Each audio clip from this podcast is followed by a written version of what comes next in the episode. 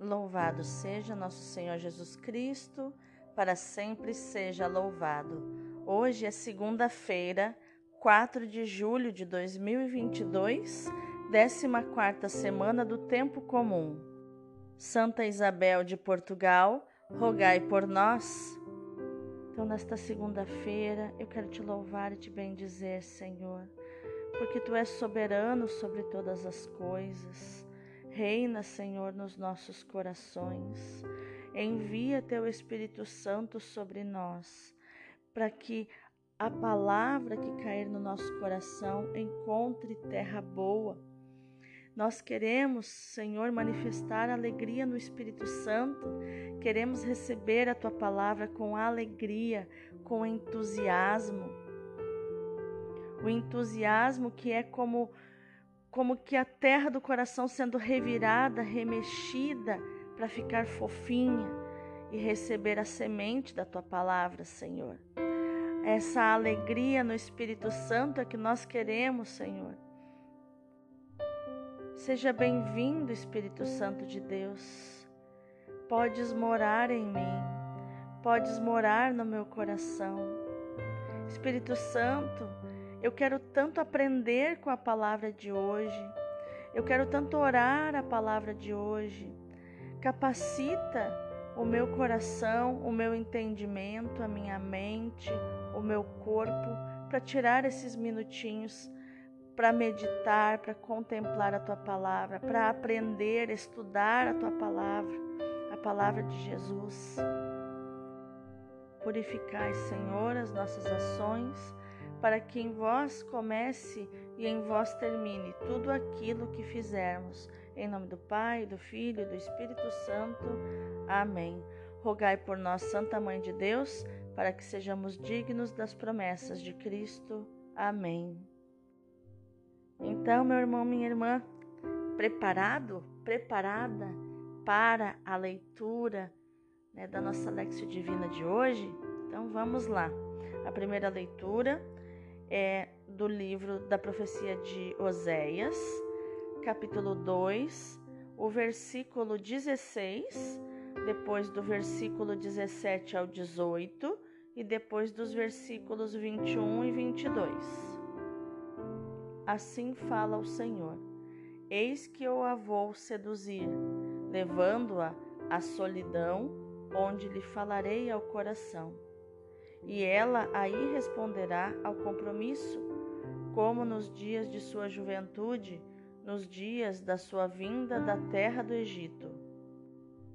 Acontecerá nesse dia, diz o Senhor, que ela me chamará meu marido e não mais chamará meu Baal. Eu te desposarei para sempre. Eu te desposarei conforme as sanções da justiça e conforme as práticas da misericórdia. Eu te desposarei para manter fidelidade e tu conhecerás o Senhor. Palavra do Senhor, graças a Deus. O responsório de hoje é o Salmo 144. Misericórdia e piedade é o Senhor. Todos os dias haverei de bendizer-vos Hei de louvar o vosso nome para sempre. Grande é o Senhor e muito digno de louvores, e ninguém pode medir sua grandeza. Uma idade conta a outra vossas obras e publica os vossos feitos poderosos. Proclamam todos o esplendor de vossa glória e divulgam vossas obras portentosas narram todos vossas obras poderosas, e de vossa imensidade todos falam. Eles recordam vosso amor tão grandioso e exaltam, ó Senhor, vossa justiça. Misericórdia e piedade é o Senhor, ele é amor, é paciência, é compaixão. O Senhor é muito bom para com todos, sua ternura abraça toda a criatura misericórdia e piedade é o Senhor. O evangelho de hoje é Mateus capítulo 9, versículos do 18 ao 26. Enquanto Jesus estava falando, um chefe aproximou-se, inclinou-se profundamente diante dele e disse: Minha filha acaba de morrer, mas vem, impõe tua mão sobre ela e ela viverá. Jesus levantou-se e o seguiu junto com seus discípulos. Nisto, uma mulher que sofria de hemorragia há doze anos veio por trás dele e tocou a barra do seu manto. Ela pensava consigo: se eu conseguir ao menos tocar no manto dele, ficarei curada. Jesus voltou-se e, ao vê-la, disse: Coragem, filha, a tua fé te salvou. E a mulher ficou curada a partir daquele instante. Chegando à casa do chefe, Jesus viu os tocadores de flauta e a multidão alvoroçada e disse: Retirai-vos, porque a menina não morreu, mas está dormindo. E começaram a caçoar dele. Quando a multidão foi afastada, Jesus entrou, tomou a menina pela mão e ela se levantou. Essa notícia espalhou-se por toda aquela região. Palavra da salvação, glória a vós, Senhor. Então, depois de fazer a leitura, o nosso próximo passo é conhecer o contexto em que cada uma das leituras foi escrita. O escritor da, da primeira leitura, o profeta Oséias, ele é o único profeta escritor do Reino do Norte.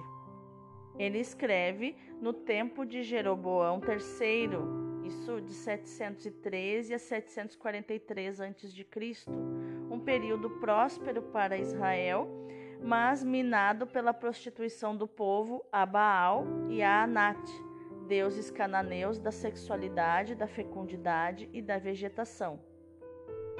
Embora contemporâneo de Amós e de Isaías, profetas originários de Judá, mas que também atuam em, em Israel, Oséias exerce o seu ministério de um modo próprio.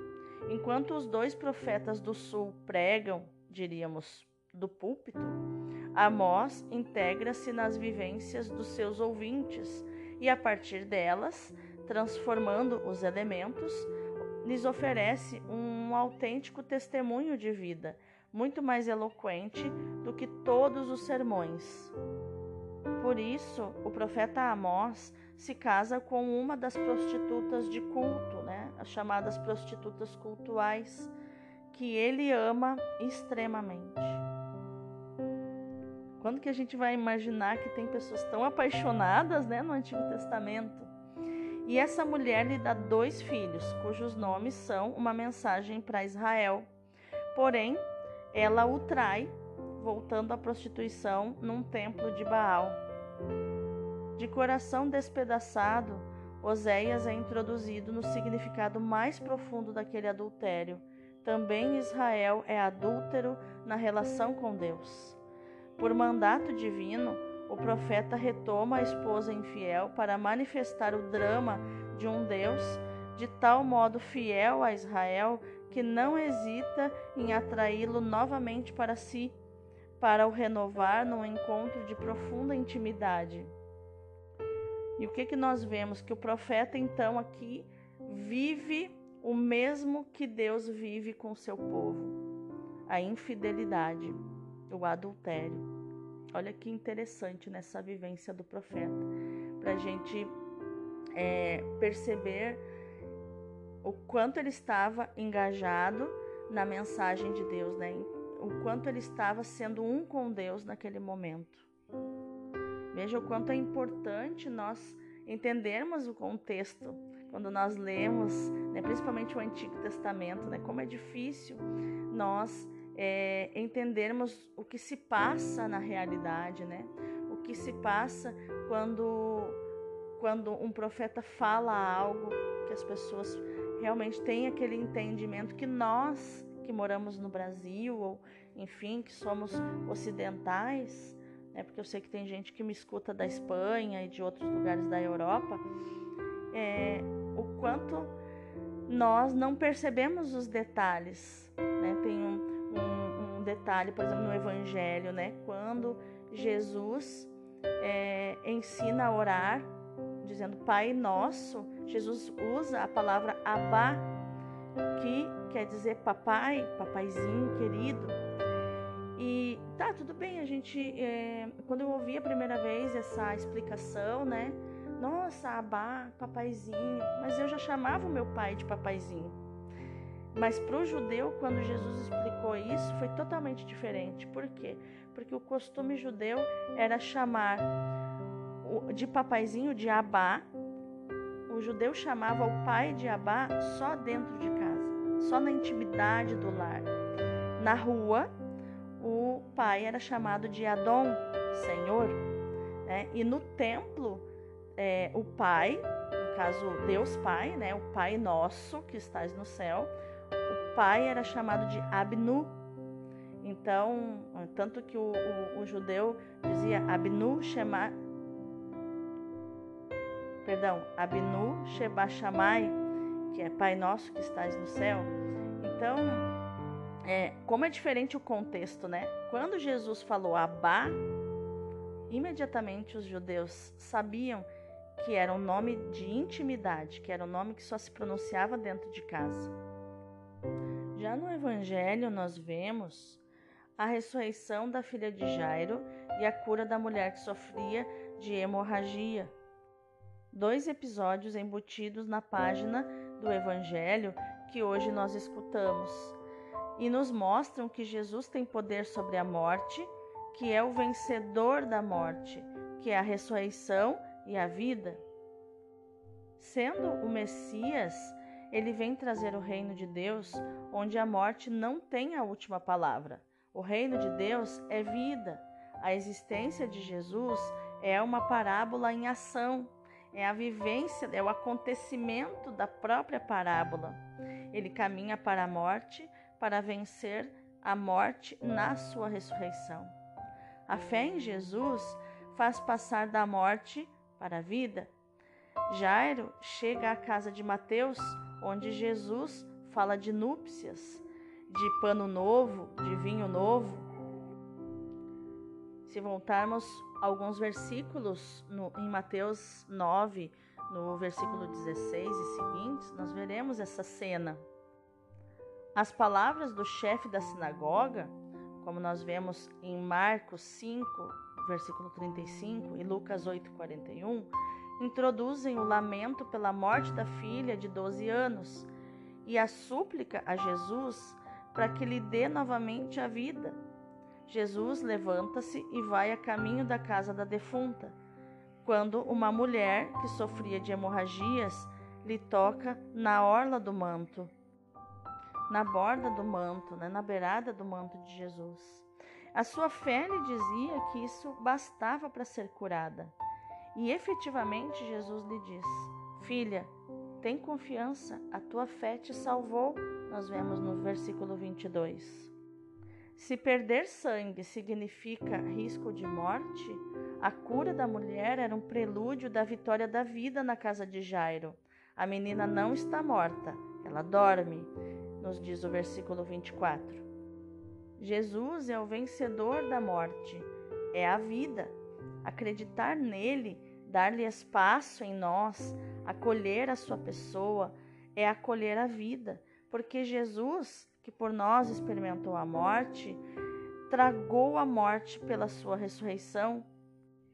Isso Paulo nos diz na sua primeira carta aos Coríntios, capítulo 15, versículo 55.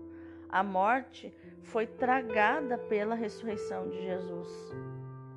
Para o crente, a morte corporal é como um simples sono, e deixar-se tocar por Jesus é a certeza da ressurreição.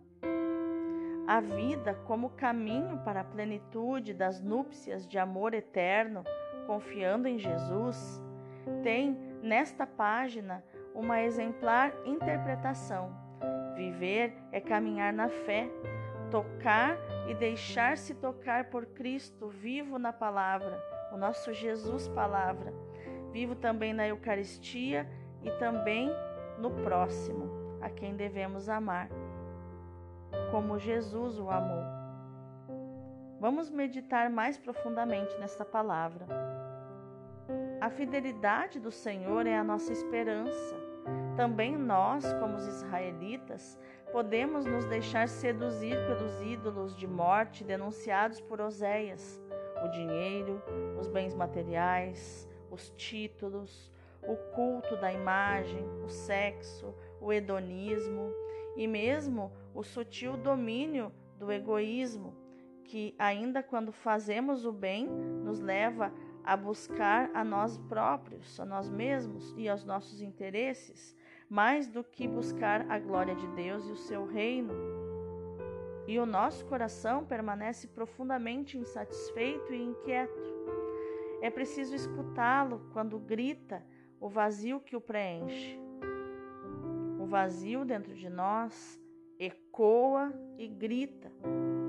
E a desolação daquele adultério que consiste em esquecer a Deus, no frenesi de um ativismo exacerbado, no afã de se prostituir aos ídolos supramencionados.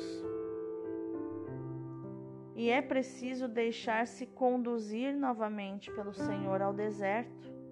A meditação pode nos abrir os olhos para a idolatria da vida comprometida com as lógicas deste mundo. Verdadeiro insulto ao Senhor, mas também progressiva perda da vida, como acontecia com a mulher, antes de tocar na borda do manto de Jesus. Pouco a pouco, perde-se o gosto pela oração, a alegria de fazer o bem, a sensibilidade em nos fazer próximos dos que, dos que precisam da nossa ajuda. Pouco a pouco, apaga-se a vida espiritual e tornamo-nos mortos ambulantes,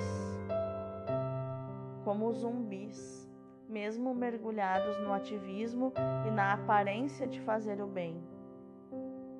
Mas o Senhor é clemente e cheio de compaixão, como canta o salmo responsorial.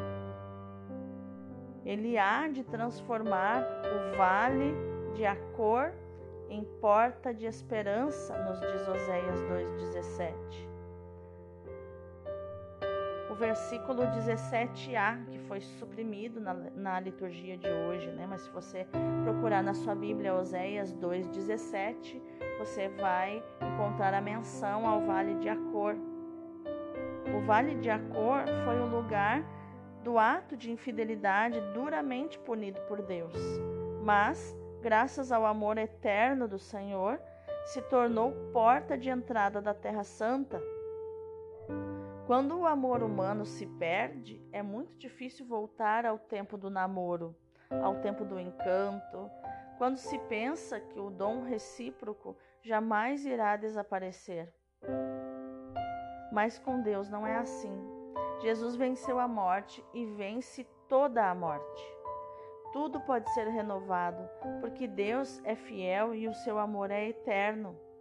Vou seduzir-te Vou falar-te ao coração, vou desposar-te com fidelidade e tu conhecerás o Senhor.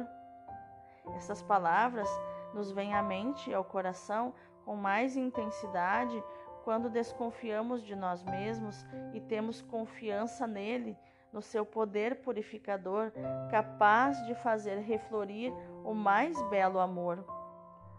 A maneira que Deus fala através do profeta é uma maneira que nos faz lembrar da relação sexual do casal. É, vou seduzir-te, vou falar-te ao coração, vou desposar-te com fidelidade e tu conhecerás o Senhor. Essa expressão conhecerás né, é muito falada sempre que um casal teve relação sexual, né? E Adão conheceu Eva, né? e é, eu acho que Davi conheceu é, a Betseba, e aí é, é, essas palavras, eu não me lembro agora de cabeça, de repente falei até alguma equivocada, mas é muito constante, né? É, quando se fala de relação sexual. E aqui Deus fala desta forma para nos tocar neste amor esponsal, neste amor é, de igreja como esposa que vai conhecer o seu marido como o Senhor, que vai receber aquele abraço, né? aquele a, nós aqui no Brasil chamamos, né, as, nós as mulheres, né? Aí eu gosto de homem que tem aquela pegada, né? É esse sentido, né, de ser arrebatado pelos braços do Senhor. É que o profeta está falando aqui, até por causa do seu relacionamento também é, arrebatador com esta mulher que tinha sido prostituta e que o traiu, enfim, que a gente já falou. Vamos orar. Senhor, quanto eu me reconheço idólatra e adúltera. Fala-me ao coração, Senhor, com grande amor. Eu quero te escutar e voltar ao fervor da minha juventude, ao fervor do meu batismo, da minha primeira experiência contigo, Senhor, meu primeiro batismo no Espírito Santo, onde recebi com força os teus carismas, os teus dons. Infunde em mim o teu espírito, para que me deixe seduzir e levar ao deserto interior, que de lugar horrível e vazio, cheio de eco e de morte, se torne lugar de intimidade nupcial contigo, Senhor, de amor esponsal da esposa com o esposo. Aumenta minha fé, a experiência de te tocar, Senhor, e deixar-me tocar por ti em oração, na Eucaristia, no, no meu próximo, que é tão carente dos meus cuidados é tão carente da tua palavra de vida eterna. E aquela perda de forças e aquela sensação de morte que experimento quando me afasto de ti serão vencidas. Obrigada, Senhor, pela tua proximidade. Eu te entrego tudo isso e já te agradeço na certeza de ser atendida, porque já vejo acontecido com os olhos da fé como o Senhor mesmo me ensinou em Marcos 11, 22. Que tudo aquilo que eu pedir, sem duvidar, crendo que já aconteceu e vivendo como já acontecido, tudo o Senhor me daria. Quero te sentir, Senhor, todos os dias da minha vida no meu espírito. Não permitais, Senhor, que a frieza me abata que uma intelectualidade me preencha mais do que o contato contigo e com teu Espírito, Senhor. Muito obrigada, Senhor, pela tua misericórdia. Consigo te sentir no meu coração e meu dia não será mais o mesmo. Muito obrigada. Eu te amo, Jesus. Amém.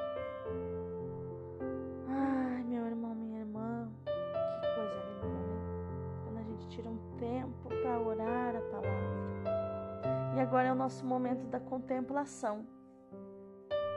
O coração de Jesus é a fonte da nossa vida sobrenatural. Jesus nos comunica a sua vida divina, unindo-se a nós pela graça. Ele diz: Eu sou a vida e vim para espalhar nas almas. Isso está em João 10, 10. Jesus veio para espalhar vida em nossas almas, na sua alma, na minha alma. Ele diz: Eu vivo e vós viveis da minha própria vida. Ele diz isso em João 4,19. Quem tem o Filho de Deus em si tem a vida.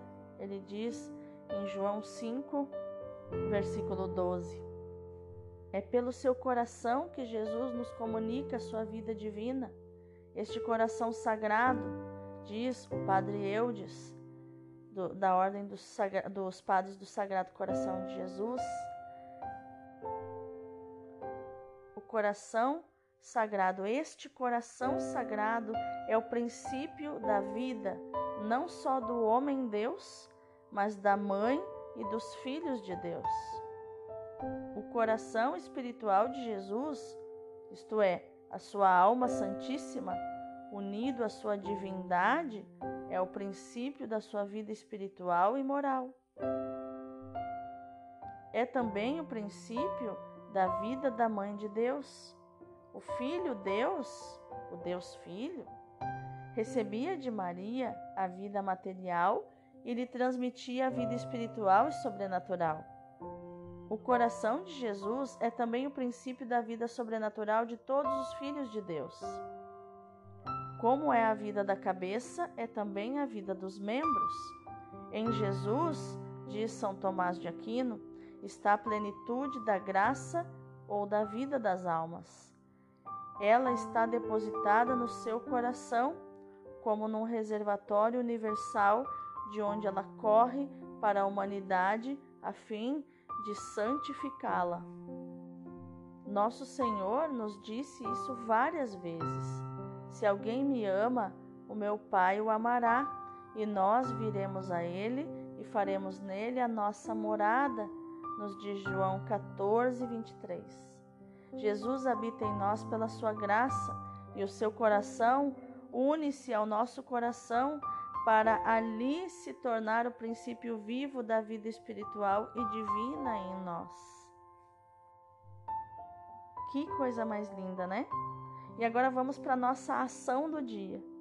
Então, que a sua ação, que a minha ação, meu irmão, minha irmã, seja meditar, proclamar e viver este versículo, esta palavra de Jesus à mulher hemorrágica em Mateus 9, 22. Tem confiança, a tua fé te salvou. Deus abençoe o teu dia.